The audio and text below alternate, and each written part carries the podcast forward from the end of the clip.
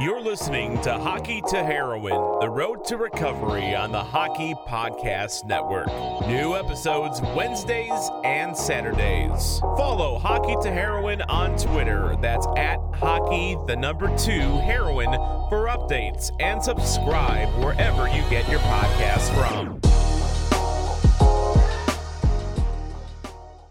Brady Leavold, like any other Canadian kid, his dream was to play in the National Hockey League. Success came easily to Leavold as he began to turn heads in the junior leagues. Lane pass from Long. He's got Leavold with him. Long walks in. Sanders.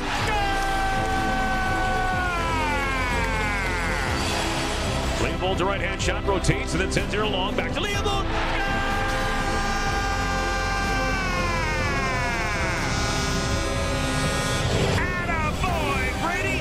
And here we go, right off the bat, a fight ensues and it's Leavold and Kern. They're both getting in shots. Now Leavold throwing right after right and just connecting like crazy. Once I met heroin, I mean, it was just, that became my new passion.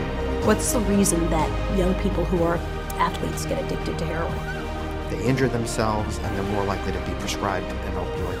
And once addicted, many are going to switch over to heroin because it's much more cost effective. And the effects that they produce in the brain are indistinguishable. When we talk about painkillers, we're essentially talking about heroin pills.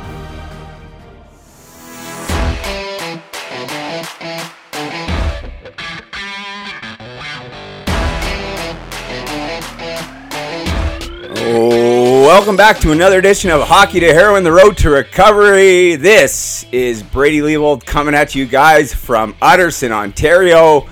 This is episode number 50. I'm already getting emotional just saying that. I can tell you guys already. It's, uh, I don't know about my guest, but I'm going to be choked up quite a bit, so just uh, be prepared. Uh, anyways, guys, uh, once again, thank you so much for listening. If this is your first time listening, hold on. Maybe you should go back and listen to a, a few of the other ones. Uh, however, uh, thank you to everyone that's uh, joined in on the ride, whether it's your first time or your 50th time. Thank you so much. I hope you're listening on the Hockey Podcast Network.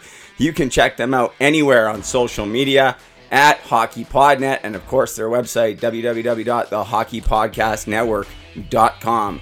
Uh, guys, I've been actually following hockey for the first time in years and years, and uh, it's been exciting. It's obviously nice when, when one of my former teammates is uh, battling for the Stanley Cup. He's, he's obviously got a uphill battle, and I'm talking about Jamie Benn, and the Dallas Stars. But uh, what an interesting what an interesting scene watching NHL playoff hockey in August and into September, uh, and everything else that's gone on. I, I, haven't talked too much about the political stuff, and uh, I don't really plan to. However, I will say.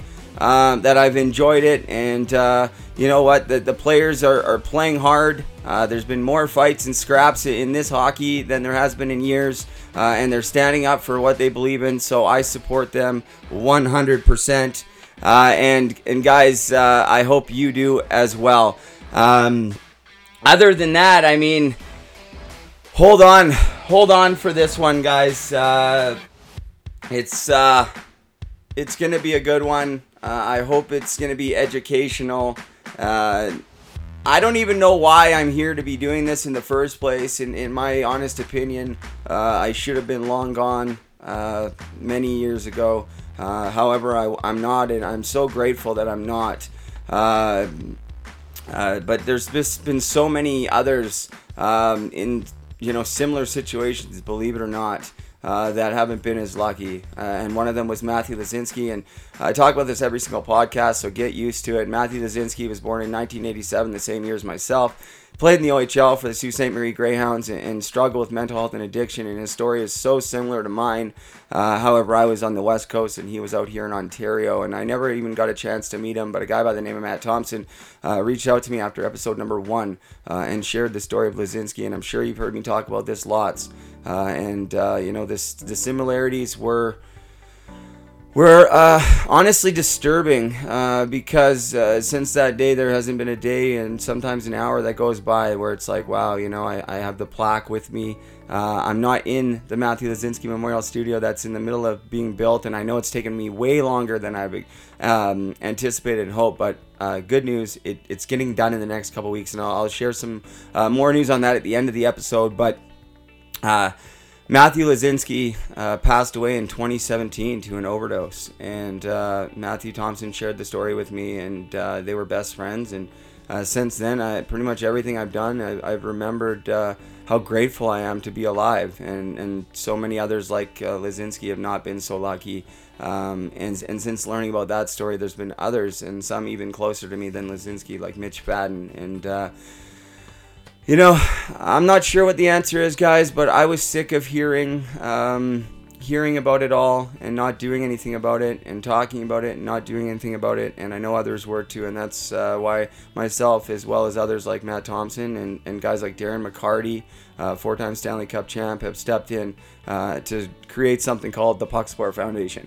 Uh, the Puck Sport Foundation uh, is essentially um, an organization, uh, a non a developing nonprofit uh, charity uh, to assist the hockey community, uh, not just players, uh, players, coaches, uh, parents, you name it, anyone in the hockey community struggling with mental health and addiction, and just the stresses of life. Um, which often don't get talked about. I know growing up, I, I certainly didn't talk about it, and and I know playing hockey in the dressing room, I didn't talk about it.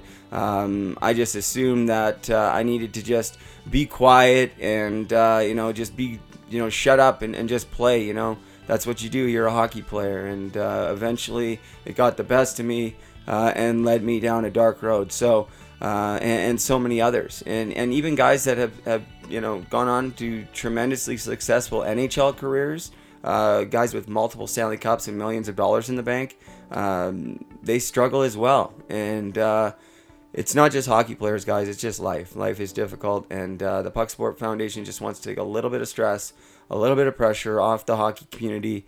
Um, and uh, we're really focusing and working hard. And uh, every day things come together just a little bit more. Uh, and uh, one of the things we're doing is the Pucksport Foundation Gratitude Crusade.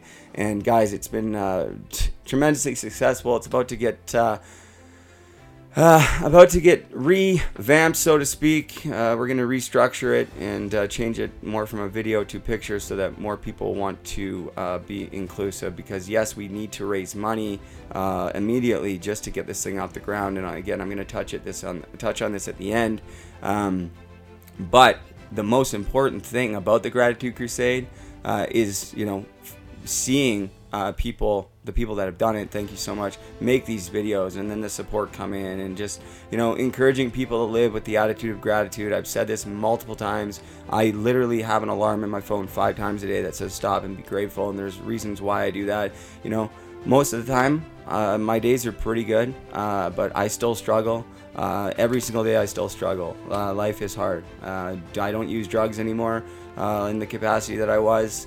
Um, or I mean, I just say that because I have to be careful because yes, I tell you guys I use cannabis. So when I say I'm clean, some people are like, oh well, you're not. But you know, it's it's medical reasons, and and you know, I've talked to doctors, and I'm on my way of getting the medical prescription um, so that it's all um, done properly and. Uh, so, um, and again, I've talked to my psychiatrist uh, about it and psychologist about it. So, you know, and they're all supportive, um, as well as my doctor. So, uh, I just want to make that clear before we go on. And again, that's just something that I'm working towards and something that I'm mindful of. And, and eventually, I would like to uh, to be on nothing too. But again, um, I still think what I'm doing beats the alternatives of of pharmaceuticals, of antidepressants, and, and, all of that. But that's my opinion, and, and based on the research and, and uh, experiences that I've had. Uh, I don't ever want to influence or encourage anybody to do anything that I'm doing just because you think I'm doing it it's working for me. Uh, no, I want everybody just to get educated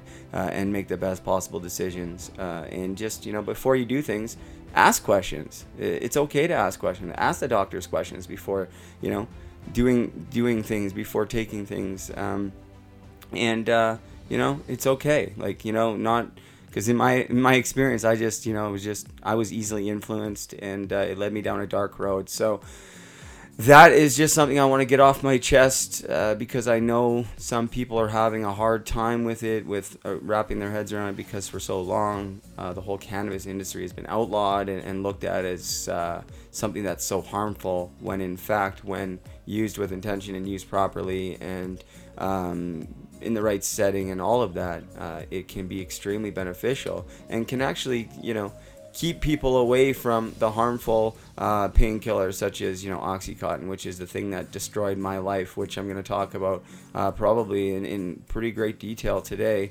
Um, guys man this is just crazy. I just wanted to say thank you quickly uh, to diana devitt mcdonald and stuart mcdonald uh, who are kindly letting me use their summer trailer uh, as the makeshift Matthew Lazinski Memorial Studio, uh, which is located on the Devitt compound up here in Muskoka. So, um, thank you guys. Uh, it allows me to uh, get away um, and get some quiet because uh, we got what three dogs in the house right now, uh, kids, and it can be chaotic. Uh, and not to mention the one little chihuahua barks when anybody or car goes by. Not that many people go by, but it was Labor Day long weekend, so there's a lot of cottagers coming up and down the road, and this little this little dog barks like crazy. If you if you hear in any of the past podcasts a dog barking, that you can uh, you can. Uh, pay courtesy to Jax, the little chihuahua. So, thank you to Diana and Stuart uh, for letting me use your uh, beautiful trailer uh, up here in Muskoka, which is only about 25 feet from the front door. So, um, thank you so much, guys. Uh, before we get into the episode, this episode is proudly brought to you by Team Issued Limited. Team Issued is connecting all walks of life. Team Issued does this by recreating that special feeling of being part of something bigger, a community for all striving towards the same goal. Guys, you can head over to the website teamissued.ca. Use promo code TOEDRAG15 to get 15% off your total purchase. If you don't know what Team Issued is, that is a clothing line, a clothing brand developed, uh, owned, and operated by a friend and former teammate of mine, Jesse Paradise, who I played with for one season uh, when I played with the Kelowna Rockets. He was a 16 year old when I was 20. He was uh, my second guest ever on this show, way back on episode number three. Uh, after not talking to me for uh, like a decade and a half or whatever it had been, and uh, basically all he had heard was all the all the horrible things that I had done and, and the the things that whatever, uh, the, yeah, the choices I continued to make. It seemed, and uh, when I reached out to him, he didn't. Again, he didn't hesitate, and uh, he offered the sponsorship to the show up team issue. And, and, since that day, our partnership has been absolutely tremendous, and uh, it worked out nicely for me because I've talked about it quite often. I was uh, freshly out of jail for the fifth or sixth time, unfortunately, and I really had nothing. I had uh, walked away from uh, my past life in Orillia, Ontario, and uh, took nothing with me. Uh, literally, when I walked out the doors of, of jail, all I had was uh, one pair of jeans and a shirt that Taylor had got on the way there the day before. Uh, and from there, I started building slowly, and I had literally had no money and and not not too many options available. And uh, Jesse, you know, sent me a huge box of free team issued clothing. And uh, honestly, what that did for me, uh, it made me wanna, you know, care about my appearance again and made me feel good again. And uh, that's the reason why he started the brand in the first place. If you read it, uh, it was based on the feeling of him, like that we used to get, like at the beginning of every single year, we would get like a little duffel bag or whatever of all the gear, all the swag from our team and junior and pro and all that. And that was like one of the best best days of the whole year. And then again at Christmas time, we'd get something or whatever. Uh, it was always awesome. We get shoes and flip flops, and uh, it was awesome, right? So Jesse always remembered that, and he utilized that a lot. And and after hearing him talk about it, I really wish I did this. He actually would use that stuff and he would trade it uh, with the other guys on other teams. So he ended up with you know swag from all the different teams in the WHL, which is really cool. Uh, and then so when he retired, he was like, how do I like recreate that feeling of getting it? So you know he, he started his own clothing brand, and so when you get the team issue back, whatever, it's sort of it's sort of like that, and uh, it it made me feel good again. So Jesse, thank you. Um, check it out teamissued.ca promo code TOEDRAG15 to get 15% off your total purchase. All right, guys. So before I get in to episode 50, um, wow, uh, I'm gonna I'm gonna play something, and at the end of it, it may just have to play out for a bit because uh, we'll see how we'll see how I'm doing uh, emotionally. Uh, but let's do it. Uh, let's get right in to episode 50. Brady joins us here on the line. But uh, you know, reading this, if somebody were to tell you this story uh, without reading it, you'd, you'd say like, "This is not true." Where did I, I, guess I don't even know where to begin in some ways. But where did it all go sideways? You, you grew up in Port Coquitlam.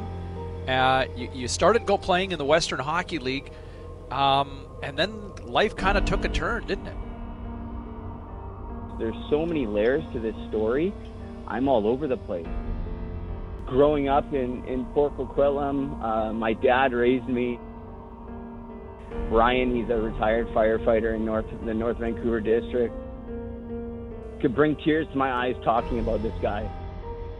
Really, my story has no reflection on him. My dad was down on Hastings and in Surrey, and I didn't know this. Um, you know, lifting up blankets of, of junkies on the street, as he said he could have easily found me because that's where I was, guys. It, it wasn't pretty. Brady Leavold uh, with us here on Sportsnet 650. How did it all go sideways for you? You? You know, your dad was did everything he could to help raise you, and did a wonderful job. You know, it, things were going in the right direction. You go off to the Western Hockey League. Where where did it where did it go awry for you? it was a combination of things. Uh, I mentioned uh, briefly about the sexual abuse. So growing up, you know, I never said anything to anybody. Uh, I stuffed that down, uh, and then you know, moving away from home at a at a young age uh, is very difficult. I think just not knowing how to deal with that. So when I found drinking and drugs, um, like a lot of people, uh, it was an instant relief. You know, I had all these thoughts, uh, suicidal thoughts, uh, mental health going on because of these things that happened when I was a kid. I didn't know how to deal with it. There was opportunities for me to talk to sports psychologists. I didn't know how to be honest. Um, I was still scared. Went back as an 18 year old, had every opportunity to succeed, uh, and I quit five games into the season. Um, let me take a breath because my dad just texted me and told me to slow down. Um, so really, that's one thing I'm trying to implement in my life is listening to my dad now. I didn't do that for 32 years, so let's do that now. Growing up in Vancouver, you guys know what it's like. Hastings is a real thing.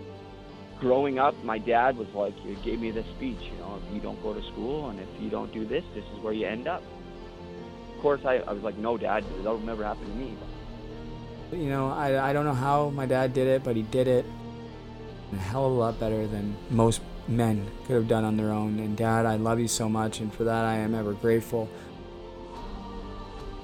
At the end of the day, I was with, with my dad the majority of the time, uh, and he just gave me and my sister such a wonderful childhood and provided us with every opportunity to succeed and do everything that we wanted to do. Dad, I love you, and I'm looking forward to uh, having you on uh, on episode 50 I'm not sure you ever thought that I was going to make it. I've arrived. Episode 50 is here.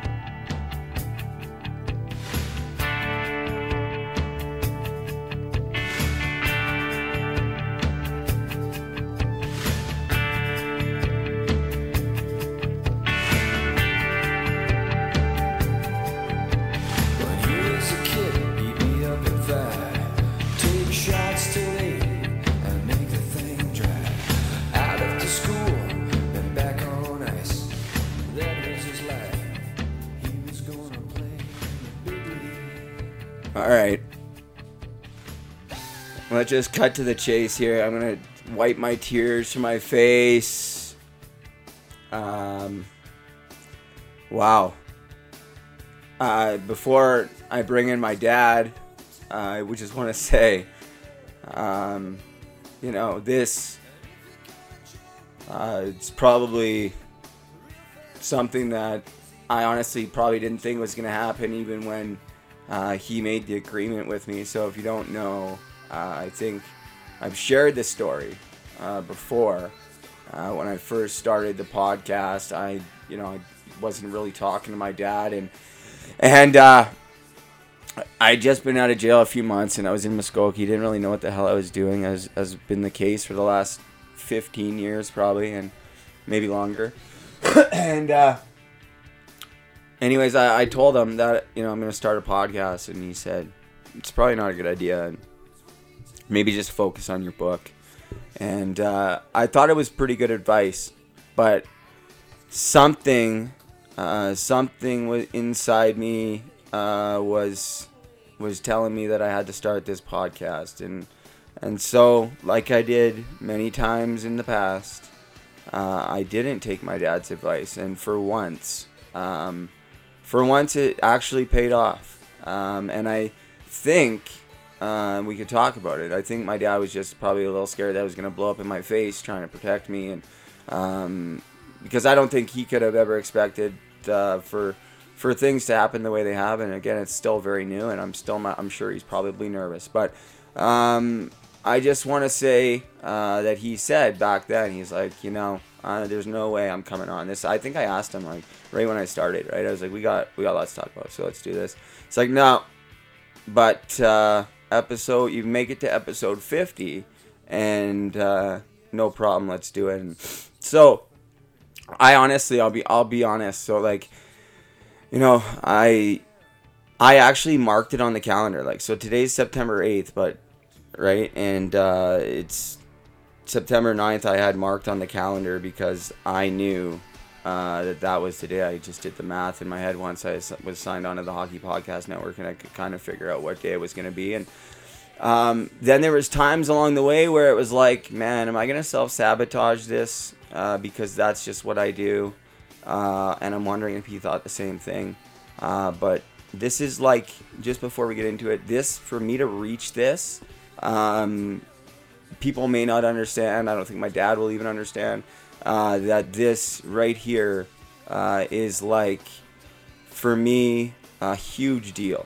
And um, not only just to get him on the podcast, uh, but just to, you know, actually make uh, come to an agreement with my dad and, and, make good on it because as we're, you're to hear, uh, I've been probably the worst son uh, you could possibly be.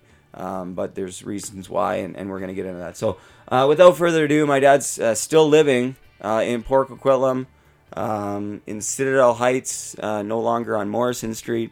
but, Dad, thanks so much for finally doing this. Did you ever think that I was actually going to make it? I didn't think the intro would ever end, so you must be choosing to have a good day today. Yes, I thought you'd make it, but I just thought I'd throw 50 out there because you'll probably do 200 or 300.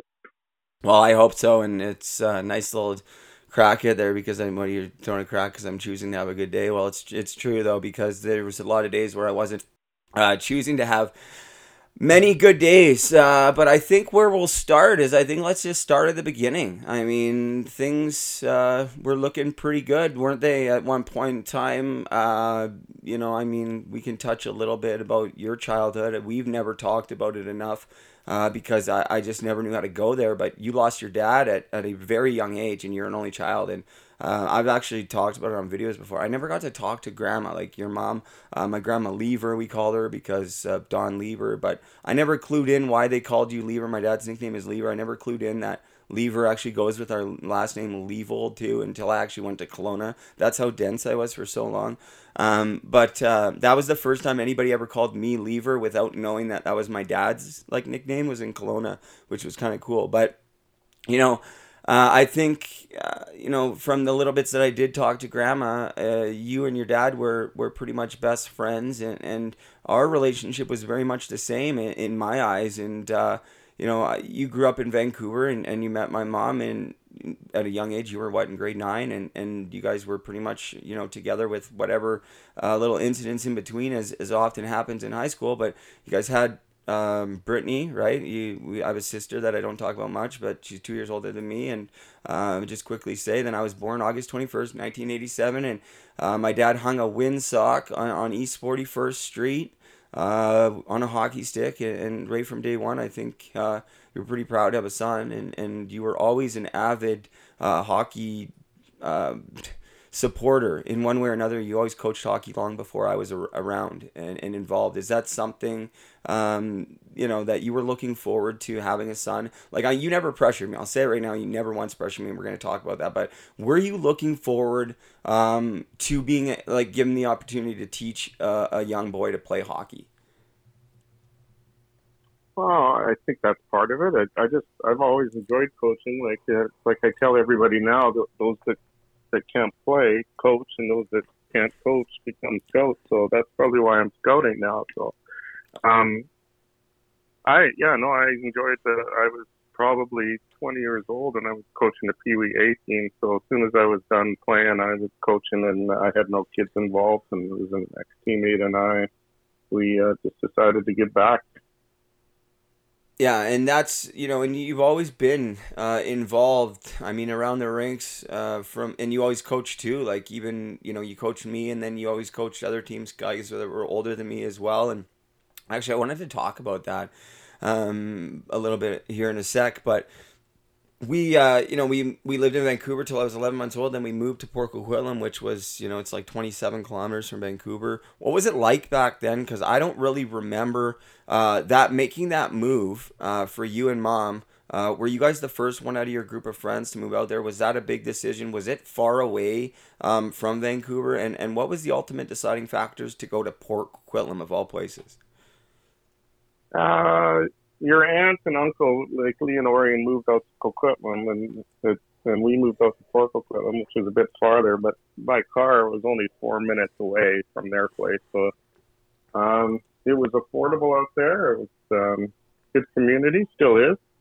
And uh, no, it's probably the only place we could afford to get the kind of house we wanted and yard we wanted. So that's uh, one of the main reasons. And it was a fluke how we found the house. It was the realtor took us down the, a dead end street, what he thought was a dead end, but it wasn't a dead end.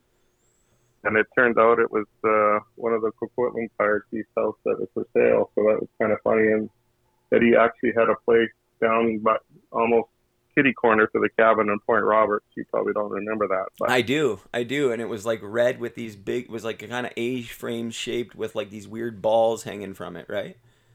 That's because he took, if you remember the Penningtons next door, it used to be a chicken farm to where the whole um, Campbell Street was a chicken farm. And the guy's house that we had, he took all the barns apart and built that cabin in Point Roberts. That's kind of cool. Yeah. So my mom's family, my mom's mom had a place down in Point Roberts, which is on the tip of uh, the coast in Vancouver, which is it's actually the United States of America, but you can't access it uh, from anywhere but Canada unless you take the boat uh, from the states. Like you have to come around and come through Tsawwassen and go in that way or South Delta. Uh, but really nice spot, and, and that was a place I got to spend a lot of time with with uh, mom's side of the family and you until until I, was five. Um, but I you heard it in the intro. My dad's is a was a firefighter my entire life. He just recently retired uh, which was awesome. I always loved that my dad was a fireman. I was so proud that my dad was a fireman. I loved to go see my dad at work. Um, I loved to tell people that my dad was a fireman. Uh, he was, uh, you were like, you were my hero, right? So I thought, but at the same time, uh, I was extremely nervous after watching the movie Backdraft, but we'll talk about that in here in a sec. Uh, no, I'm serious. I don't think I ever told you that, but it, I think Brittany too. If you ask my, my sister, it really it, it really messed my psychology up. Um, as a kid, a little bit, uh, uh, just for the night shifts, I think. Uh, but you guys moved to Port Coquitlam, uh, and what a great house! Like you, you couldn't have bought a better house uh, to provide a better childhood uh, for two kids. Uh, backed onto a, a beautiful forest uh, that just you know provided me with tons of uh, life experiences and, and, and good times, uh, and, and, probably you a lot of headaches. I used to run there when I'd get in trouble and wait for your whistle, uh, and I knew I'd be in shit. But uh, everything was looking pretty good uh, until just before my fifth birthday, when uh, you know your your wife, my mom, and someone you'd been with for pretty much your uh, entire childhood decided that uh, she was going to leave and, and leave you with two kids at uh, you were 32 years old. Um, so, you know, we've never talked about it, but, you know, I, I found a note uh, after grandma passed away that you wrote mom and uh, Brittany and I wrote it. I don't think you ever knew this, but uh, I didn't really realize the circumstances until then. And, and I'll be honest, well, that was taking place when I found the note. I was uh, recently into oxy addiction and, and, in a really bad way. Uh, nobody really knew. Plus, uh, with grandma passing away, it was very easy for me to kind of cover it up because you had other stuff going on and I wasn't really around you much. Um, but I don't know how, uh, looking back at that now uh, as a dad and going through the things that I've gone through, um, what what was that like and and how did you how did you get through it? Like all honestly how did you do it? And uh and, what what made you what made you get through it? And uh was there ever a time where you were just like man i just want these kids to go away because it would just be so much easier. Like because i know like like my sister and i were, were horrible At times chasing each other around with razors and knives and all of that. Like this was after i think but uh especially when you weren't around. Uh, it was more when you were at work. I, like it was just crazy sometimes. Um, but you must have just felt overwhelmed. How did you not just give up it sometimes? Well, you can't give up on your kids, and we had uh, good support from the, the grandparents. And your mom took her turn, not as often as I would have liked, but it, she did. And um, our next door neighbors were unbelievable yeah, we were we were so lucky uh, with Bob and Louise, and I, I've talked about that. Uh, they were, you know, essentially lifesavers for for for you, I guess. Um, I always felt like they were lifesavers for, for me too, but you know, now I can understand how much they, they really helped you. And uh, Bob Bob was a real good friend and probably still is to you because uh, you guys also hung out quite a bit. Um, just yeah, we were so lucky to have them, but you know, yeah, you you you push through. Um, and I remember right around that time is a, is about the time I started hockey, and uh, if I remember correctly, uh, you had to camp overnight outside the Poco Rec Center just to sign me up. Is that true, or am I remembering? Yeah, that? we had to. You had to go. I don't know if it was overnight, but it was real early in the morning that we had to go, like three or four or something like that, because there was waiting lists back then. Yeah, I think what you guys did was probably go there and drink beer at, at two thirty, three in the morning or whatever, um, which was uh, pretty cool that you, you did that. I just I remember that specifically because at that time I remember uh, must have been very close after mom left because I remember just being not wanting you to go, but wanting you to go. I was uh, just okay with you going because it was for my hockey and I was excited to play hockey. Uh, but looking back, what was the what was the excitement around hockey? Because um, I don't remember. Uh, at what age was I like really starting to uh, to get into it? Because my first kind of memories of hockey are are being on the ice with you, uh, parent and tot, and of course there's a video of it, or there was uh, which we would often go, or it's my, my memory that we would go quite often, and it would be just you and myself, and, and sometimes uh, another a parent and or another parent and child, which would usually be a lady, Janice Ballard and her son Jeff, who's now acting down in Hollywood, um, and and just you and myself, and uh, I think I might have been four or five at that time, I'm not sure, but looking back, uh, did I always want to play hockey? When did I start carrying a hockey stick around? Uh, real early you liked to play hockey, you didn't like to practice hockey, and it, you, it couldn't be pretend. It couldn't be like half ice or third ice. It had to be whole ice, and, and there had to be goalies, and there couldn't be shooter tutors, and yeah, if there wasn't referees, you were you were a little upset. Really? I just was was I ultra competitive or what was it I just wanted what was the deal there? Was it like that from day 1 or or did something It had change? to be real. It had to be like whatever you saw on TV, I'm guessing. Huh. It's interesting. Or uh, Go ahead. you were kind of intrigued by the junior B teams that was here and you were infatuated with a bunch of those guys.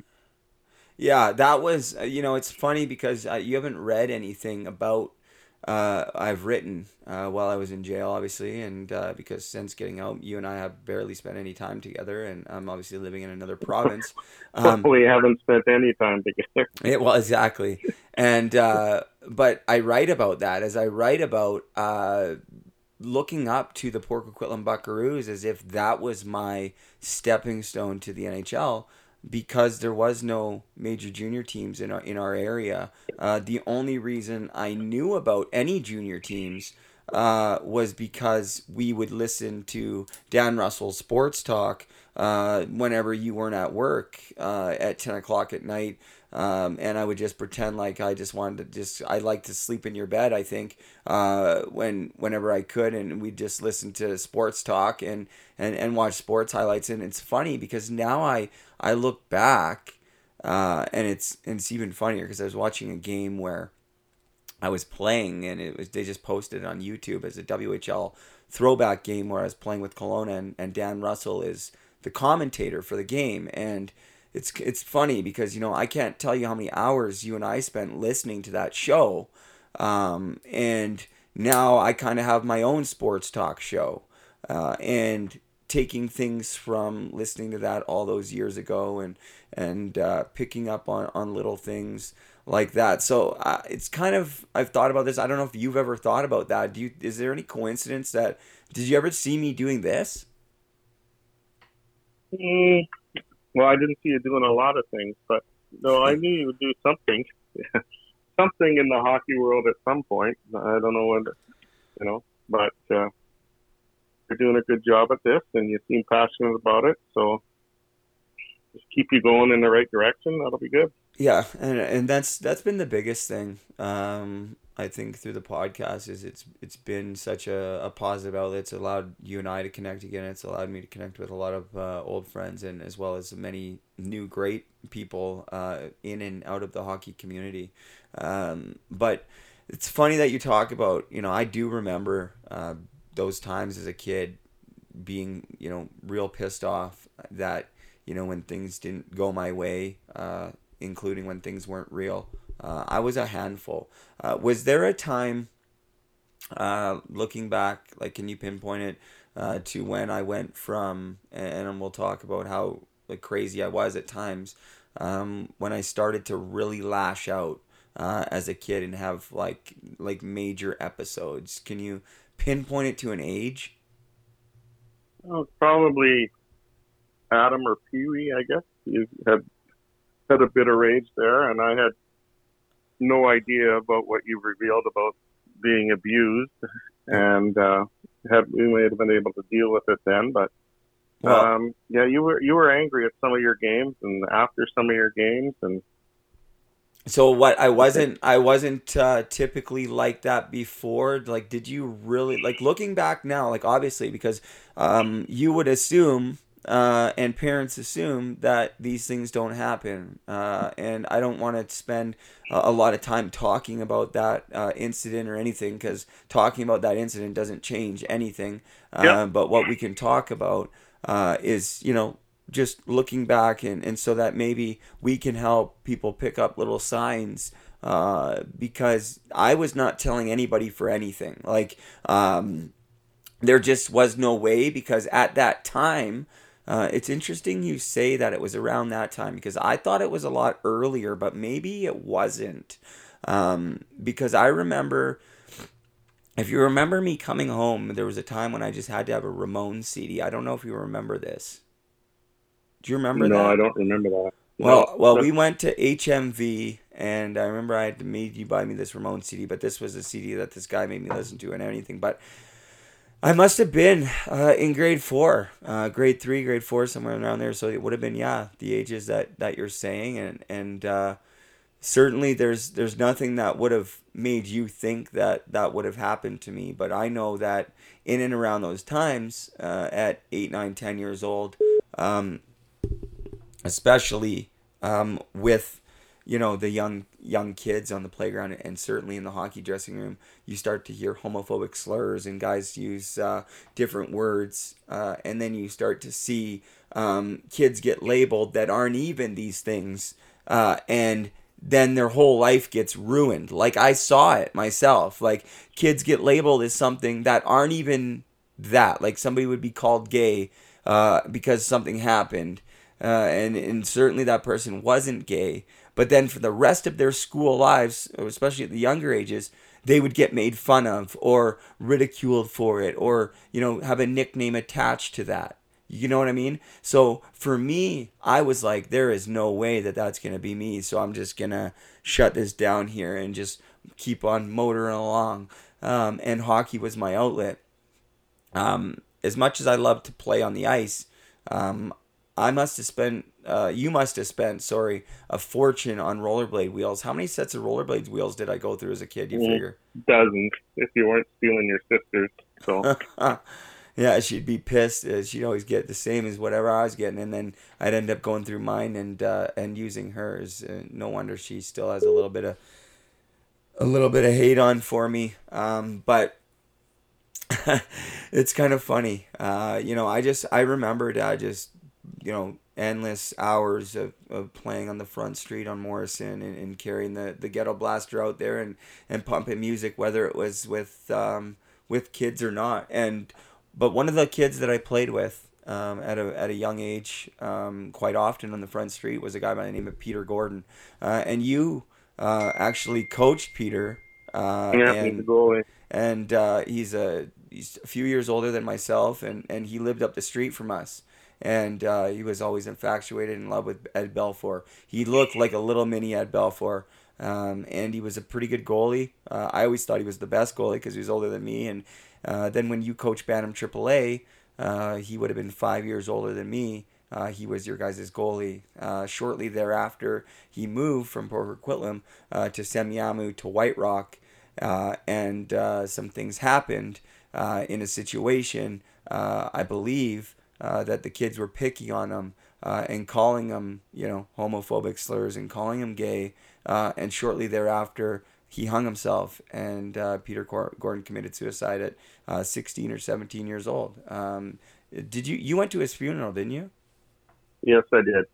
Um, so what a tragedy! Like looking back, um, you know, I spent a lot of time as a kid um, playing with this uh, playing with this kid. And there's a picture, and I hope uh, we can find it somewhere uh, of me when I'm young. I think at my birthday or whatever, and he's in his gear. And I would just love to have that picture because now with what I'm doing um, surrounding the Puck Sport Foundation with mental health and addiction, uh, that would be uh, Peter Gordon would be my first friend that that really struggled uh, with that and um, it's it's just really tragic and uh, we've never discussed that but I just wanted to bring that up um, just you know just to go on the record um, you know because I had to be honest I'd completely forgot about it uh, up until the other day uh, and I never want that to happen again uh, even though you know I me and him had grown apart from a very young age because he got older and whatever but at the same time there's a lot of fond memories there and and honestly he was a good goalie so i think i got to hone a lot of my skills um, getting to shoot on him. Would would that be kind of did i shoot on him quite a bit or no? Uh, you would come out to the odd practice with the older kids, and no i mean on the front Um, street. no, but I'd bring you out on the ice too. oh i know that but Well, I, I, re- I remember one time, Dad. have a babysitter. yeah, I know. I remember one time actually he had the new pads and we were doing the Buckaroo drill, that little shootout drill, and I I, I deked him out on one, and uh, I was like, "Nice pads, Pete." You remember that? hmm Pretty funny, but uh, you know, yeah. So looking back, Dad, I just want to let you know too that like there's nothing. Uh, um, yeah, there's there's really nothing you could have done, uh, even if we would have uh went ahead and and got you know, um, you know, psychologists or whatever. Uh, I was so fixated uh, on shutting that down based on the experiences that I had had in the schoolyard and uh, in the dressing room, uh, seeing how other people were being ridiculed based on that. Plus, I was getting, uh, I was really confused about it all because, again, I thought if people find out that that makes me gay and all this stuff. So I was really fighting this. And I think if it wasn't for hockey uh, and if it wasn't for you uh, giving me every opportunity, uh, things would have got a lot. Um, uh, like things could have got a lot worse. Like I would have been dead a long time ago.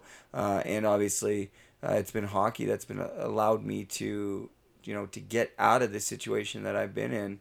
Um, and that's a direct result because of your hard work and, and the things and the sacrifices you made uh, to give me the opportunity to play hockey. And it wasn't just hockey, uh, because I haven't talked about this, but I did. I, I attempted BMX racing uh, and wakeboarding uh, and everything else. And my dad was always right there to support me uh, to the best of his ability. Um, very often, um, you know, stretching his means uh, way beyond uh, anything imaginable, uh, just you know, to uh, make me, um, you know, happy essentially. And uh, I think looking back, Dad, now that's like you know, I was a brat, uh, I was spoiled. But at the same time, I, I did have a lot going on. I'm not making excuses, but there was a lot going on, and, and I, I just want to reiterate that there's nothing I don't think that you could have done, or, or short of anybody uh, doing uh, to look back or to go back and change anything. And, and realistically, there's no point in doing that because we can't, anyways. What we can do is just move forward. So, just because we've never really talked about it, now we have, uh, and we can just move forward. Um, but I want, what I want, uh, what I do want to talk about is, uh, you know, the times uh, when you were coaching, uh, and there was times when when I would miss hockey uh, because of you know a school dance or something like that. Do you remember this? I think you're remembering more times than than it really happened. But yeah, there were times that you didn't. You would rather go to a dance or whatever, and I was coaching, and I'd give you the one chance, and then give you the second chance. You didn't want to come, I had to go to the rink. So you would you missed out a few for sure. So looking back, do you think it would have been beneficial uh, to force me to go? Uh, do you think because I'm asking because I'm not sure how I would handle that situation, and most parents uh, are so uh, man. You hear about stories like Patrick O'Sullivan uh, and his dad, and people often asked me like whenever I a lot of the times you know when I was homeless or in jail, uh, and even you know, just early in my addiction and stuff, and when I came out uh, retirement there in, in Texas and stuff like that, people would often ask me, they're like, so what happened? Like, why? Like, did your dad pressure you? Uh, did a coach abuse you? What was it? And I would always just be like, no, like, I, I don't know what it is, right? But I always knew, um, the, like, what happened to me as a kid. But everybody always thought that you must have pressured me to play and i think everybody just thought that always and i that was never the case uh, do you ever wish that you pressured me a little bit more or or you know gave me I can't imagine how you would have turned out if I pressured you. I didn't pressure you, and look what happened. So yeah, I, I know. I'm just that's why I'm asking. I'm not saying it would have done me any any any different. I'm just asking what you what your thoughts are on it now because I think you know, I people don't understand um, that I was a time bomb. Um, sometimes uh, there was a time when uh, we were playing in West Vancouver, and my dad's a, was a North Vancouver district firefighter at the time, and uh, we were playing, and something happened, and I had one of my little episodes, and I, I think I got a gross misconduct. I think I shot the puck at the ref after the whistle, and uh, 13 years old, 12 years old, and um, had lots of stuff going on in my head. Like I, I remember uh, being a basket case um, and just a mess uh, around this time. And uh, I can look at the pictures of myself and of that time and just be like, wow, like, you know, that poor, like, you know, I just want to go back there and be like, man, just tell someone, just talk to somebody, but you can't. Um, but after well, you didn't finish the story. I know, but after the game, after the game, uh, you know, I remember I was sitting in the car because you were at the coach, so you had to finish the game, uh, and your friend Gord was was also coaching, and he was with us. And so after the game, I was sitting in the car, and uh, we were on our way to go to have breakfast, or I guess it would have been lunch at the Tomahawk, which is a great restaurant in North Vancouver. Shout out to them. Um, I don't know if it's still there, uh, but it, yep. it's a great spot. And uh, we were going there, and as we're driving, pulling out of the rink, uh, my dad just starts ripping into me. Uh, I need to smarten up. uh, I'm embarrassing him. Like this is crazy, blah blah blah. And he's true. Like what I did was absolutely insane. Like shooting the puck at the ref, causing a scene. I can't imagine how many parents were like, "What the hell's wrong with your son?" Um, and so then my dad's like saying all this to me, and I just remember leaning in and punching him. I, I, I can't imagine I punched him very hard, but I still punch him, and I just remember my dad hammering on the brakes turning around and giving me a shot back. And I remember instantly crying. Uh, and my dad goes and he he he's he's driving and I'm crying and I'm like, ah, you can't hit me. I'm calling the police. You're going to jail. Blah blah blah blah blah. So my dad, of course, he knows the area. It's West Vancouver. It's right we're right beside his fire hall within ten minutes. He knows the area and uh, he doesn't say anything. I'm just sitting there going off. He's not saying a word, and I'm still going crying. I'm like, "You're gonna be sorry," blah blah blah, da da da. Probably for like the whole way there. Then all of a sudden the car stops, and he's like, my dad looks back at me. He's like, "Well, get out and tell him." I look out the window. We're outside the police station, and then I'm like I'm not going out there. And he's like, That's what I thought. No, sit there and shut up. And I'll never forget it. Do you remember that? I do. it's in my book. oh, you're writing a book now? Oh, yeah. I always have been. Your, your book's going to be better than mine. Well, that's what Gare Joyce said. It is. I might as well not even write a book. I should just. No, you, you could write a book. You should. It makes you feel better. Yeah, well, that's good. Well, I, am glad. I, I did not know uh, that you were writing a book, and uh, that makes me happy to know that you are. I think it is extremely therapeutic, and uh, you know, I, I think by doing things like that, um, whether it's a, a journal uh, or a book, I, I think we we allow ourselves to to see a lot of the things that we've accomplished and then some of the areas that we can improve on. And and that's been maybe the biggest thing for me with with writing and and uh, just to let everybody know, I've always been well, not always, but uh, since I was about eighteen, uh, I've always kind of been an aspiring writer. Uh, and the reason being is because my dad, my dad, you're, you're a phenomenal writer. My dad's a great writer. Uh, he's uh, he's done a few pieces and, and different things and date, dating back. I remember going through the hope chest at my grandma's house as a kid and finding things that my dad wrote in school projects about hockey stories and Don Lever and, and all that and um, it was uh, it was cool. And so my dad, like he is, and, and you don't have to be modest about it. You are. I still can't still can't spell though. Well, that's all right. It's okay. I'm I have the same problem.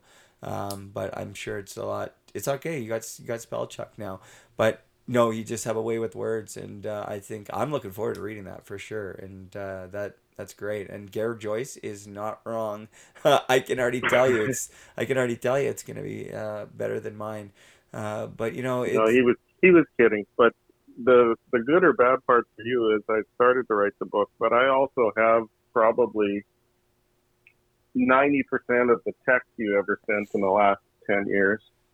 Well, that's a nightmare because we can talk about that. So we could start back at, you know, the first time I think the really bad texts would have started. I mean, not the really bad ones, but the hard, uh, stressful texts, if you really want to go back. Um, probably no, we can go whatever order you want to go because I know we're not going to get this in one one hour. So well, no, we're almost at one hour already. So, uh, but this is the thing. Like, if you want to go back, and, and which I do, uh, the very first text, uh, alarming text, I think probably would have started coming in uh, my 17 year old year when I was playing with the Swift Current Broncos when I first moved away from home. It's the first time I was ever away from you. Um, first time I was ever away from home. Uh, and I had thought about this, but it was uh, I don't know. It was it was really difficult. I remember you leaving. Uh, I remember you had tears in your eyes too when you left me in, in Swift Current the first time, um, and so did I. Actually, I didn't at the time. Uh, but after, I think at nighttime is I, I just bawled my eyes out. Um, but I really struggled uh, that year. That year I was struggling uh, emotionally with, with everything and uh, thinking a lot about uh, everything and just uh, do you remember out of nowhere it was? Did it seem like I was just all of a sudden started being suicidal? Mm, no, not so. I flew into Cranbrook to watch you play that time, and I talked to Dean and said you'd already met with Mac. yeah, Max. Then I knew there might be might be some issues. So at that point, though, um, be, again, uh, I'm 17 years old. Uh, my thinking is I'm a minor. Uh, I can't say uh, too much because it's going to affect my hockey career. And that's the biggest thing is that I didn't want to uh, tell anybody, especially, you know, the sports psychologist. I knew if I say exactly how, how I'm feeling, uh, that it's to cause huge red flags probably to be pulled from hockey like because i was like legit wanting to kill myself whether or not i was to do it or not that's all i could think about was like i don't want to be here i don't want to i couldn't focus on hockey i couldn't do uh couldn't do anything and um it's weird though when you would fly in those feelings would really go away um but of course it's not like you could be everywhere But you with- didn't share them with me either. no, I didn't. Um, and I would be very almost cold to you um, in a sense where it was like um, I wouldn't share with you. It's almost like I wouldn't even talk to you or open up to you. But it was like just knowing you're there in case I wanted to. It was like okay, well I could go on and do anything else I want to do. My dad's close by, which is really selfish because it's crazy. Like it's like okay, so when I need you, you're gonna be there. That's not how it works. But that's essentially the way that I was running my life. I was taking you for granted uh, for sure, um, but missing you like crazy and just so used to having you there. Because I mean, shit, like uh, until we moved to Citadel Heights, I mean, there was nights where most nights, like if you weren't at work, I was falling asleep in your bed till I was like 15 years old watching sports highlights. So like, I, I forget about these things. Um, I mean, and then the other nights I was having sleepovers with my girlfriend or whatever. But seriously, that was the that was the reality of my life. Um, and so like you flew into Cranbrook and they tell you these things, but I think as a as a hockey parent and as uh, my like you know me, uh, obviously you knew me very well at that point. Uh, I wasn't really acting out of sorts, and it seemed like on the outside it must have seemed like I had it all figured out because I was playing in the Western Hockey League and not having a tremendous amount of success. Um, but it seemed like I was enjoying myself playing with Hangy and and uh, every time he saw us, we were laughing, having fun. Um, but there were those troubling phone calls. Do you remember calling, saying I'm going to eat a bottle of pills and this and that? Do you remember that? Mm, not from Swift. I really don't. Huh. Interesting. I remember like calling and I remember like seriously like rattling the bottle of pills in the phone. I remember being in the the, the bedroom at uh at the Marcus house my 17 year old year and you're like don't just you were freaking out. I can't believe you don't remember that. And uh, I just whatever. And I remember uh, I think Well, in in fairness, there's been like it's probably mixed in with the hundreds of other phone calls like that thousands. since then. So thousands Yeah. maybe. Um yeah honestly it's it's true. So um i end up getting a leave of absence i come home that year you're pretty choked that that happened but again you don't know what's going on with me i go back uh rookie of the year uh, again things look pretty good um do you remember uh looking back now do you remember that weekend in, in swift current uh, for the awards banquet yeah, for sure. Because Rod and Tyson came. Yeah, we had we had a lot of fun. Yeah. Yeah, it was it was a blast, and uh, I think um, though uh, it, uh, you know, I came home after that, and that's sort of when uh, things started to go south for me, uh, and you know, I, I started to drink a lot, a little bit more than than I would have. Again, I was only seventeen, so that's when you start to do that, and um, it's not that you ever allowed it, but you know, I was 17 and you couldn't tell me really what to do at that point.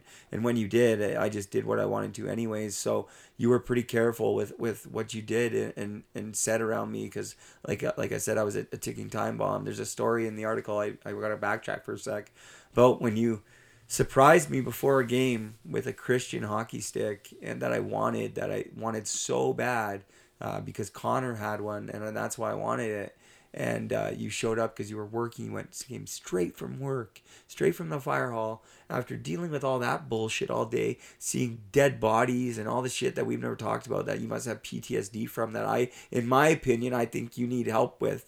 That's just me. We could talk about that again when I've never said this to you, but you know, dealing. I've never thought about all that. Grandma was the one that actually told me about that before she passed away. Was like, yeah, when your dad first started the firefighting, he used to come home and he would tell me about all the calls, about everything that would happen. But then all of a sudden we just stop and he stopped talking about it. And then he just kind of changed and he just sort of like. So people always think, and I'm to say this, I'm kind of on topic. People always think, a lot of my friends at first think you're an asshole. And I'm like, my dad's not an asshole at all. My dad's actually like the nicest guy ever.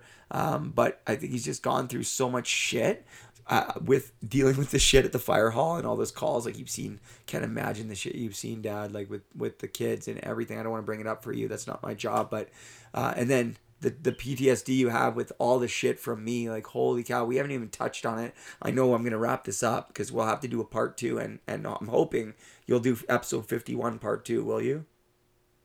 Yeah sure.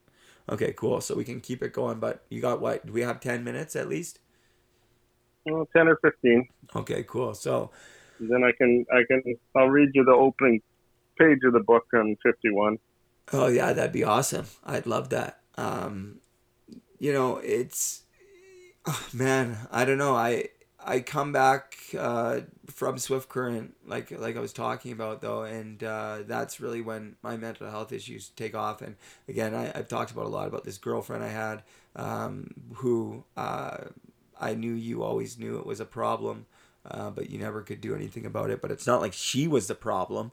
Uh, she was actually really good for me. Uh, one of the people that that actually kept me on track and, and kept me out of trouble. Like all the parties in high school, I would have been doing a lot of the things that uh, all the other people were doing. Uh, but there was two reasons why I wasn't. One was hockey, but the main reason was her because I knew if she found out or if I did it that she that was a no go for her. So I was trying to, you know, I didn't litter, I didn't do anything because she was like that that upstanding citizen. So, you know, losing that influence, and it wasn't like looking back, it wasn't even so much like, hey, I lost a girlfriend for the reasons of whatever a girlfriend. It, it was I lost my best friend. Um, from you know, her and I were best friends from grade eight to grade twelve, and uh, losing my best friend. That was kind of guiding me and and and you know keeping me on track uh, and and kind of allowing me to to find myself without falling down that that path of of drugs and alcohol too much. Because I remember uh, drinking the first time uh, I remember me and Connor stealing booze out of the fridge. We didn't do it often but we we definitely did it.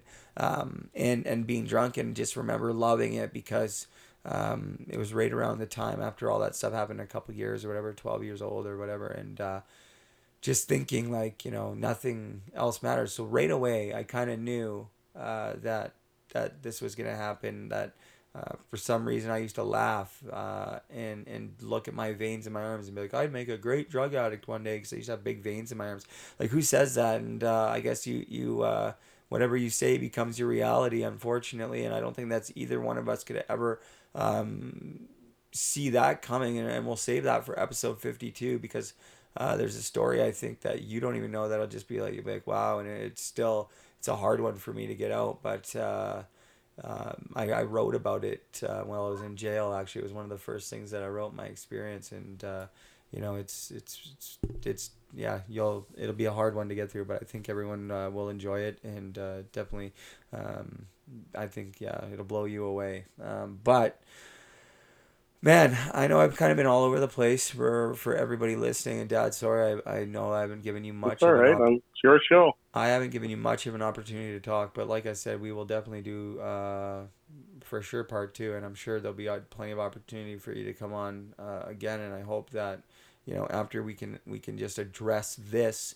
Um, and get the story out, then we can we can start moving in the direction of uh, you know, seeing what we can do to, to help people through different avenues, including or not including the Puck Support Foundation, just, um, you know, getting your book out or whatever, because I believe that's going to help not only you, uh, but your book can help a lot of people. Um, because I think I think here in part two, uh, we're gonna get to uh, really where um, the drugs start to come into play and um, you know the different behaviors and the different things that happened and um, different decisions maybe you had to make uh, based on things that were going on in your life maybe that I don't know about or or whatever the case is uh, because I will say that uh, one thing you did dad was you never ever ever um, allowed me uh, I can't speak for Brittany but I certainly never felt that uh, anything was ever wrong uh, at home. Uh, but I know looking back now that you definitely struggled financially, and uh, um, you know, I don't know. Again, I don't know how you did it because I, I felt like I had everything I wanted. Uh, and aside from the shit that happened to me, I, I seriously couldn't have asked for a better childhood. Like, you know, we never had the nicest car or the nicest boat, but hey, we had a, a car and a boat, and we got to, I got to water ski, and uh, I always had the best hockey gear though. Like you always made sure that I had the skates I wanted and the sticks I wanted, um, and for that, um, I don't know if you could do it nowadays with the prices of hockey. Uh, Not a chance. It's absolutely insane. Um, but however, it was still expensive back then, and, and for that I'm grateful because if you didn't do that, uh, if you weren't, you know, uh, if you didn't work so hard, and, and we could talk about that again, how many jobs you worked, different jobs, not just firefighting, uh, but you were you're a scout in the Western Hockey League. You have been for how many years now? Twenty years, probably. Yeah, eighteen with Swift, and the last two with Saskatoon. Wow. That's crazy. So 20 years as a scout in the Western Hockey League, and I will say quickly that my dad, if you, my dad is, my dad's a Western Hockey League champion. I am not, uh, which was I'm very proud to say that, and, and that was a cool moment for me. Um, to, to even though I was uh, completely mangled when you sent me that picture, um, I was able to. It's weird when certain things happen that can bring you out of whatever state you're in, and uh, it was a pretty cool uh, moment, and uh, uh, whether or not I ever win a championship in any fashion, it doesn't matter. It was still cool to see you win, and especially see you win uh, with Swift Current. Uh, and I'd never seen the picture of you with the trophy until today. So thank you for sending me that. No, it was a good group, really good group of scouts, and lots of good friends, and uh, a couple of them really helped me through it all. So it was good. Yeah, and dealing dealing with you when we when I'd be away traveling or whatever, I'd uh, my roommate Daryl Eric, who's a Winnipeg cop, so he was a good sounding board. So that's awesome, and and thank you, Daryl, and I would say thank you to probably guys like Tim Mills, uh, who yeah. who probably uh, lent uh, lent his ear to you, and probably guys like Harley Love uh, as well. Yeah, they still do, and uh, Harley's in Saskatoon with me too. So well, that doesn't surprise me. I think you well, his look, son's the coach. Well, I know that, but I, regardless if Mitch is the coach, it just doesn't surprise me that you guys are together because I know you guys, you've always look forward to uh, to getting getting together with him and uh, shooting the shit. So, uh, but, I talk to Tim just about every day. So yeah, well, let him know I said hello, and uh, yeah. Well, I, he just heard you. He's probably gonna listen to this. So. Well, there you go. Hi, Tim. Thanks for uh, thanks for being there for my dad and. Uh, seriously like because I, I you know and again i will say too and, and we're gonna get into this my dad has a my dad has a new wife kelly and and we don't have the best relationship but um, that's not uh, to say that things can't possibly get better in the future but i know that um, there's been man so much garbage that i've done and we're gonna talk about that um, about all the money you gave me and all the lies and stories and the stress not only I put on you, but I put on her and her kids and um, everything because it'll be this is just a little teaser for next episode. Like there was a time uh, when there was gang members that were going to the fire hall looking for me um, because I owed money and dad, that's a true story. That's a true story. There was times you were in emergency ward, overdosed, and we're dealing with collectors in the lobby trying to get into your the ER.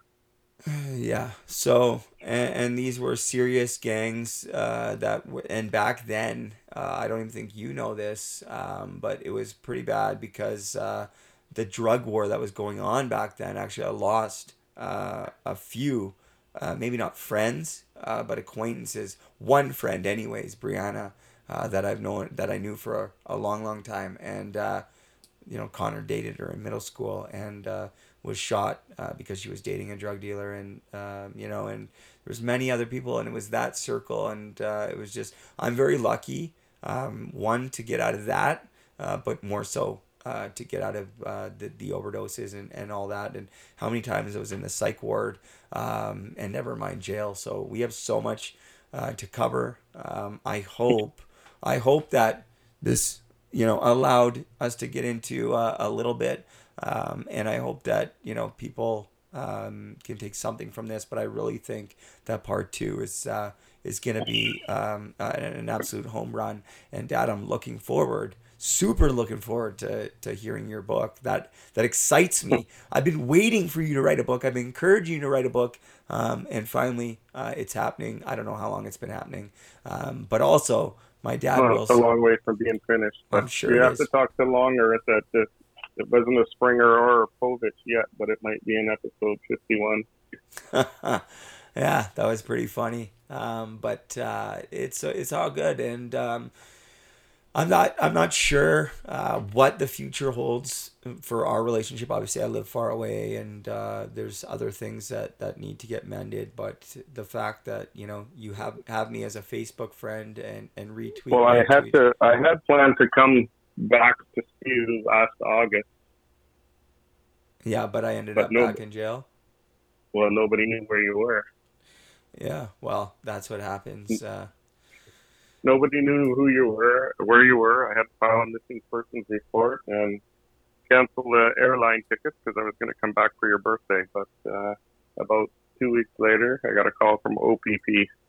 They said he's fine. We got him. Can't tell you where he is or what he did. So Oh, wow, what a horrible call. How many of those did you get? We can talk about that too. It's listen, it's um it's kind of funny now, but it's not funny because at the end of the day, uh, a lot of damage was done. Uh, I can deal with the stuff that I've done to myself personally, um, but I know that there's uh, I did damage to you and your relationships and, and multiple other people, including the people um, that I harmed with different offenses um, and, and and all of that, the crimes that I committed, and and I'll have to own that for the rest of my life. And and there's still consequences that I deal with on on uh, everyday basis. And uh, there's nothing I can do to take back the past, but I I'm so glad um, that just look today- forward to the future. Make That- it better for everybody. that's right, Dad. And uh, I just want to say before I let you go, thank you for supporting me for for everything. Uh, I could not have done uh, any of this without you, and uh, even the podcast because um, you've chipped in and, helped out multiple times uh, to make this possible, to make this whole production possible. So thank you, uh, and I look forward to the day when one day I can actually start paying you back the millions of dollars that I owe you, and I'm not exaggerating. We'll get to that. Um, but anyways, Dad, I love you, and thank you so much uh, for being a guest on episode 50. I made it, uh, and you're back did. for 51, and I'm looking forward to uh, hearing your book. Okay. Thanks for having me on. Love you. Talk to you soon. All right, love you too, Dad. We'll talk soon. Guys, that's episode 50 of Hockey to Heroin, The Road to Recovery. Big thanks to my dad, Brian. Well, Dad, we did it. One in the books. Guess what, guys? He's agreed to come back for another one. Episode 51 is going to feature my dad, Brian, as well. And I'm just so lucky. Any chance, uh, I feel lucky any chance I get uh, to talk to my dad. And I'm just looking forward to developing a relationship and spending some time with him on the golf course uh, and just really showing him who I am today. Uh, and just regaining some of those, uh, you know, I guess that trust and that just that level, uh, that bond uh, that I've been missing, and I, I'm sure my dad has been too. And, and I look forward to just rebuilding that. And there is no reason why we can't rebuild that relationship and strengthen it better than it's ever been. And like I said, I just can't wait, and I'm just so grateful that I'm still here uh, to be able to do that. And, and Dad, thank you uh, for agreeing to come on on episode 50. It gave me something to shoot for, and I was really looking forward to it. I was really nervous. Uh, I was really emotional, and it didn't go as, as planned, and, and that's just the case while doing podcasts. And, uh, you know, I feel that it went well. It's my hope that uh, we touched on the things that needed to be talked about, but we have lots more time uh, to discuss all the important issues and to get in uh, to the thick of things about my addiction. Uh, that's coming up on episode 51. Dad, thank you, seriously, um, for everything. There's just no words.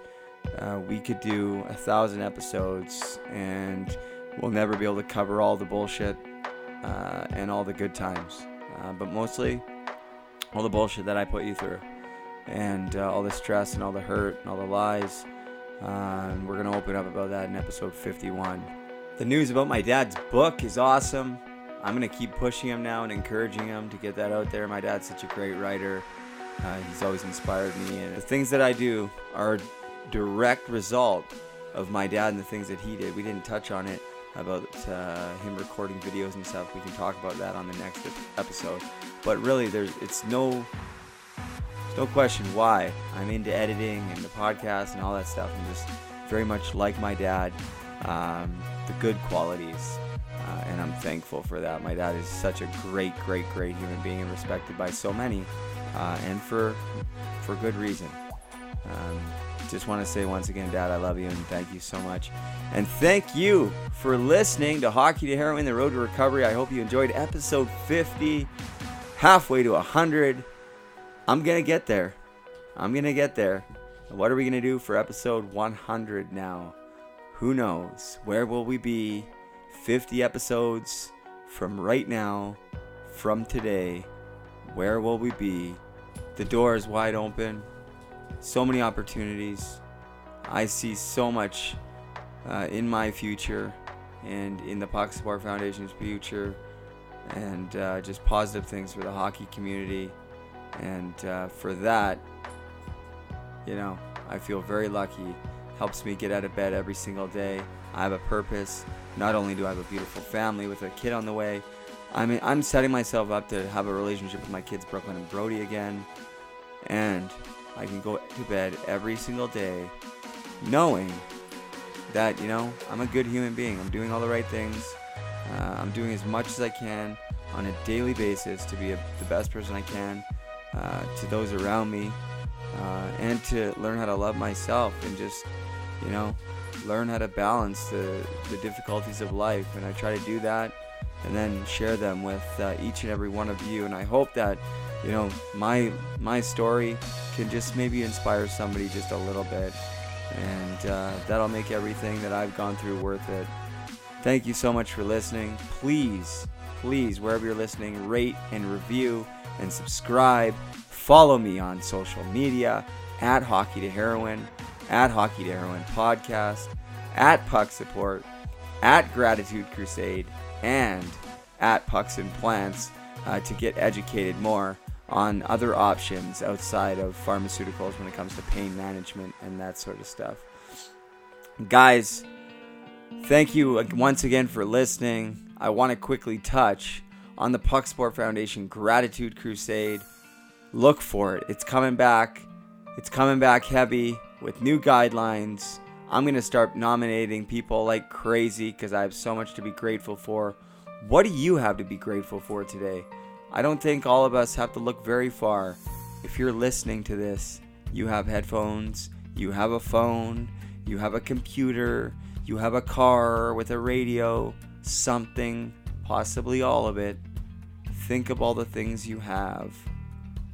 Life is pretty darn good, isn't it? And if it isn't, change your perspective. It's it's only you can do that. Don't look to other people or outside things to do it. Look within yourself. I believe in you. Believe in yourself. And guys, if you want to support me, please do on Patreon. Patreon.com slash hockey to heroin. That is how you can support me directly. Another big shout out to David Carlson and Brenna Leary, my two first patrons. Good news, I have just ordered some posters, personalized posters that I'm going to send to David and Brenna, autographed. Uh, they're gonna they're limited. Uh, if you want one, sign up. Patreon.com.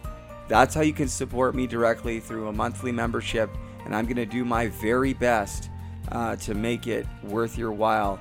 I love that people when people want to support me, and so many people have sent me money and done things and, and want to help me with my teeth, and, and it's overwhelming, and it makes me feel extremely awkward if I'm honest. But Patreon, that makes me feel okay because I can give you guys something back in return. Please check it out, patreon.com slash hockey to heroin. There's different tier levels, and I promise you, I will do my best to make it worth your while because that's just who I am. And I'm so appreciative to everybody. But more than anything, guys, please check out the Puck Support Foundation, pucksupport.com. And please look in the link in the description right now. There's a link to the GoFundMe page. Can you afford $5? Can you take a little bit less for yourself today? Don't get your Starbucks or your Tim Hortons. Donate that $5 to the Puck Support Foundation. We need the money. The money right now raised on the GoFundMe page is for initial startup costs. Uh, I'm more than happy to be out of pocket. I don't care, but I just don't have the money uh, to take this thing to the next level, to pay the lawyers to get incorporated. So please get behind this thing, get involved. We're transparent, the door is wide open. Um, again, I'm not in charge of the finances. We, we have professionals on the board and we're actively seeking uh, members, uh, not so much for the board, but uh, at this point, volunteers, uh, ambassadors, and all that stuff. So if you want to help spread the word of the Puck Foundation, please do. And please support us by donation if you can. I hate asking for money, but listen, the goal is 25,000. We're going to need 25 million, but not by GoFundMe. Uh, once we get to 25,000 or maybe even just a little bit less, we can hit hit uh, that goal and we can get the lawyers paid and get these things done and get incorporated. Start going after larger sponsors, then we can give them that donor receipt once we're incorporated. Uh, you know, we could go after government grants. We won't rely on GoFundMe pages. So, guys, please, right now, these initial donations mean everything to us. It's what we need, guys. Please, I beg you. I don't beg often, but the Puck Support Foundation needs to happen. And we're going to make sure that we can do everything we can to bring the best possible resources and help to the hockey community on a whole level. Um, and like I said, we want you to get involved. Please do. Email us team at pucksupport.com and check us out pucksupport.com. Thank you so much for listening. That is episode number 50, of course, brought to you by Team Issue Limited. Check their website out, teamissue.ca. Use promo code TOEDRAG15 to get 15% off your total purchases. That's it for episode 50. Thank you so much for listening. If you're struggling, please reach out to somebody, if not to me. I do my best uh, to get back to everybody, and I'm currently uh, seeking out resources for people, and we're working on setting up the 1 800 number for the Puck Support Foundation. Uh, and, and aligning the proper resources so we can help people because people reach out to us every single day. You guys have no idea. We need your help. When I say we need your help, uh, I don't ask lightly. I ask with a heavy heart because people are struggling and many people have already lost their battle and I can't take it anymore. So please, guys, check out the description. The link is there to the GoFundMe page. Even if you can just afford $5, please, guys. Like I said, I beg you. And I really hope you're all having a great week. It's Wednesday, it's hump day. Take care of each other. Be happy. Be grateful. And if you're not, change your perspective, change your attitude. And remember, have a great day if you so choose.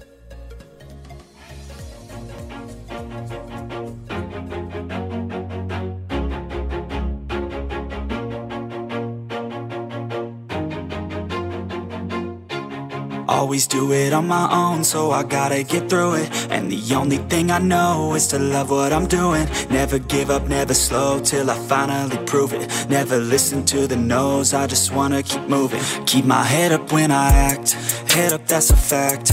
Never looking back, I'ma keep myself on track. Keep my head up, staying strong, always moving on. Feel I don't belong, tell my thoughts to move along. Push myself to be the best, die with no regrets.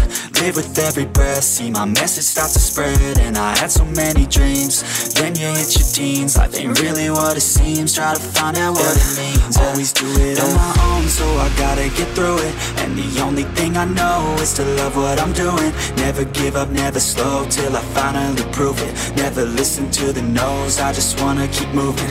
Yeah, I put out all this art, it's my only medicine. Yeah, everything I do, I'm just being genuine. Yeah, I'm sick of being screwed, feel my own adrenaline. Yeah, I do just what I do, and I hope you let me in, let me in. Yeah.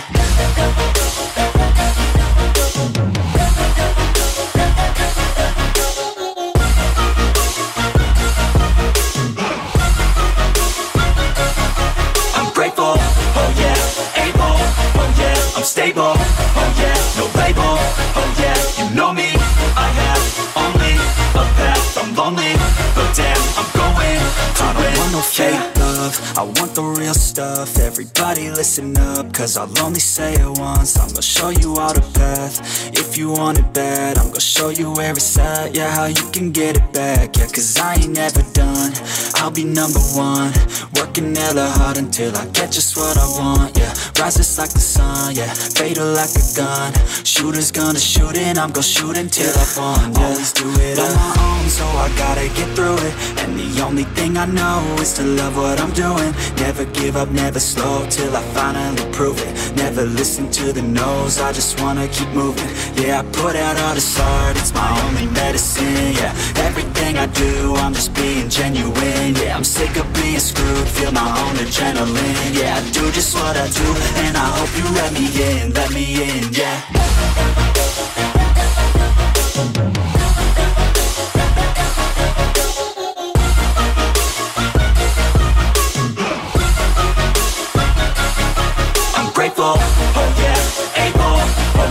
I'm stable, oh yeah, no label, oh yeah, you know me, I have only a path, I'm lonely, but damn, I'm going to win, yeah.